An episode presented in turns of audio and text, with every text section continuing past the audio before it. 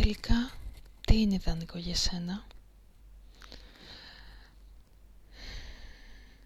Δύσκολη ερώτηση. Αλλά ας ξεκινήσουμε ότι αρχικά το ιδανικό δεν υπάρχει. Όλοι έχουμε ένα πρότυπο στη μνήμη μας. Ξεκινήσαμε με την εξωτερική εμφάνιση μέχρι τα πιο βαθιά συναισθήματα τις σκέψεις, τις αντιλήψεις, τις πεπιθήσεις, τον τρόπο που γελάει, που μιλάει, το σύνολο δηλαδή των χαρακτηριστικών που έχει. Αυτό όμως είναι κάτι μη πραγματικό. Φτιάξαμε νοερά έναν άνθρωπο ο οποίος μπορεί και να μην υπάρχει ή και αν υπάρχει ίσως να μην το συναντήσουμε ποτέ αλλά να τον περιμένουμε. Ιδανικός όμως γιατί; Γιατί τον έχουμε σχεδιάσει έτσι ώστε να εξυπηρετεί όλες μας τις ανάγκες, να σκέφτεται όλα αυτά που εμείς δεν μπορούμε και να κάνει όλα εκείνα που εμείς ίσως δεν έχουμε το θάρρος. Να είναι δηλαδή προσαρμοσμένος εξ ολοκλήρου στις δικές μας επιθυμίες να συμφωνεί με τους στόχους, σκοπούς στη ζωή μας, να μας διορθώνει και να μας βοηθά εκεί που θέλουμε όταν θέλουμε. Είναι σαν να καθορίζουμε εμείς τις αντιδράσεις του, τις κινήσεις του, γιατί έτσι μας βουλεύει.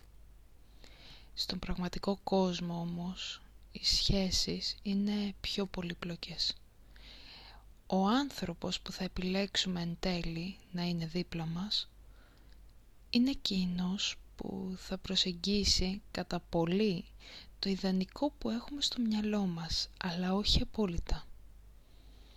Αυτό σημαίνει ότι θα πρέπει να λάβουμε υπόψη μας την ξεχωριστή δική του μοναδική προσωπικότητα με όλα τα καλά της αλλά και με όλα τα ελαττώματά της και συνήθως αυτό είναι το πρόβλημα στις σχέσεις.